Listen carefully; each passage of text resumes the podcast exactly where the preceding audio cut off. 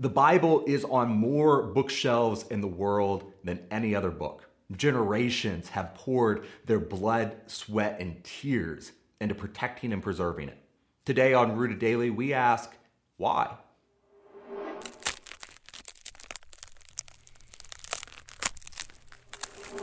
Welcome to Rooted Daily, the podcast where in 10 minutes each day we root you in the Bible so you can grow with God. I'm Brandon Levy, and it took a lot to get this book in our hands today. People, they devoted their lives to copying it and, and translating it. People died sharing it, and they still do.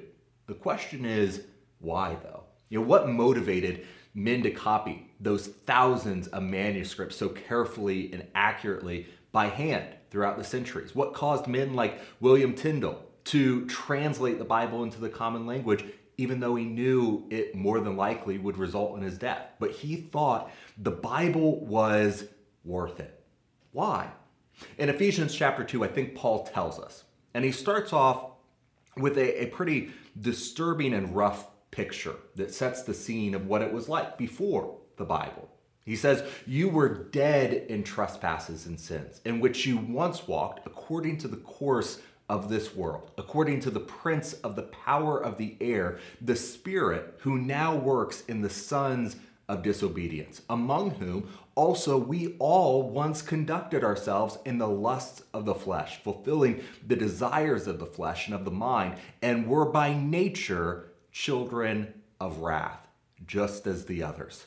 Ephesians 2 1 through 3.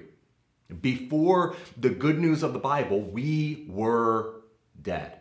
Not sick, not having a bad day. We were dead. Before Christ, we were children under God's wrath. Before the Bible, it wasn't a pretty picture. And I doubt that those were very pleasant verses for the scribes to copy and for translators to translate. But thankfully for them and for us, the story doesn't end there. Verse 4 picks up, But God, who is rich in mercy, because of his great love with which he loved us, even when we were dead in trespasses, made us alive together with Christ. By grace you have been saved and raised us together and made us sit together in the heavenly places in Christ Jesus, that in the ages to come he might show the exceeding riches of his grace in his kingdom toward us in Christ Jesus. For by grace you have been saved through faith, and that not of yourselves. It is the gift of God, not of works, lest anyone should boast, for we are his workmanship, created in Christ Jesus for good works, which God prepared beforehand that we should walk in them. That's why, after the Bible, after the good news, after Jesus, we are alive. We are covered by his incomparable grace. We are no longer objects of God's wrath, but his masterpiece. That's why that so many people gave their lives for this book. But how do we get in on it?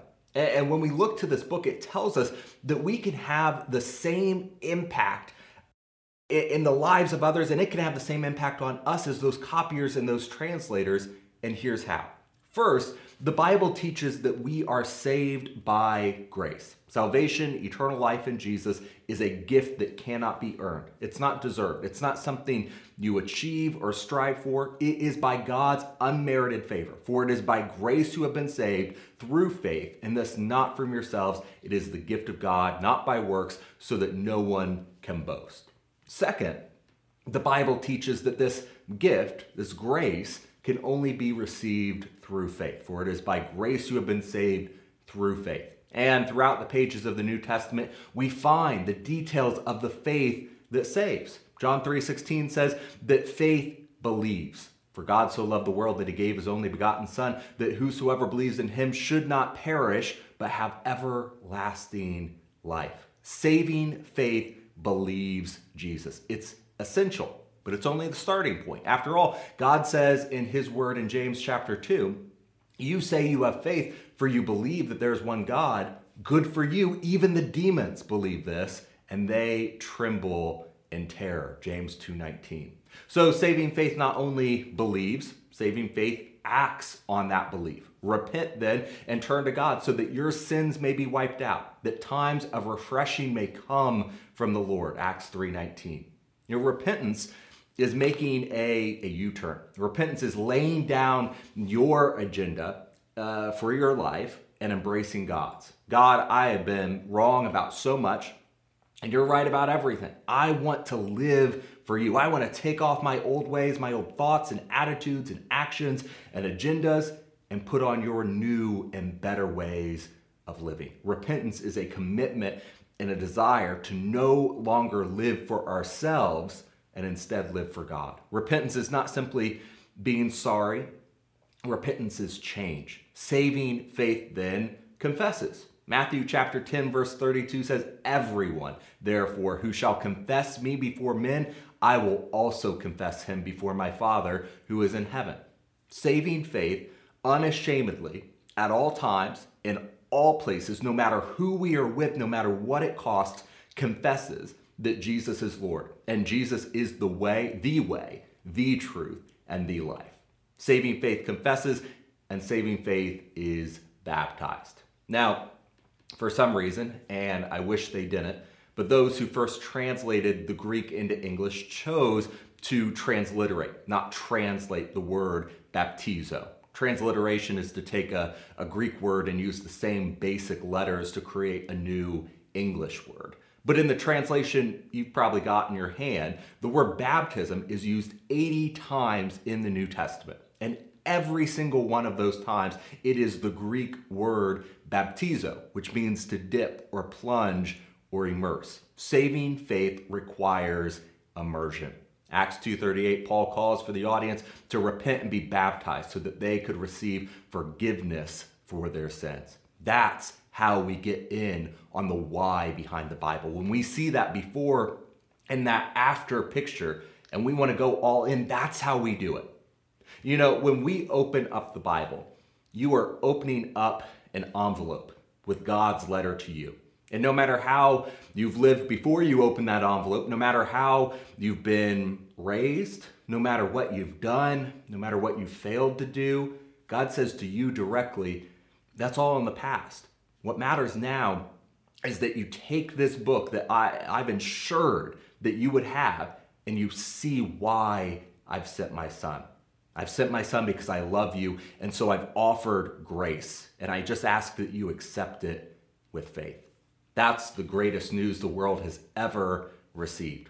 And that's why everyone, from the first Christians who died because of the canon, to the people translating the Bible into every language, even to this day, cling to this book. When we recognize the Bible for what it truly is, the breathed out word of God, and that it all points towards Jesus and his grace, it transforms our life. And it can do that for you today. And that'll do it for this episode of Rooted Daily. I cannot wait to sit down and open up God's Word with you next time.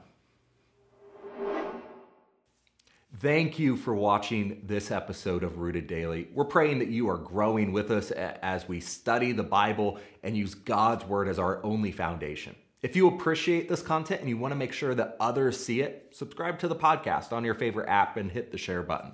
Most importantly, if you are ready to take the next step, to repent, be baptized, and hand over your life to Jesus, let's talk today. Just send me a text to 317 207 2734.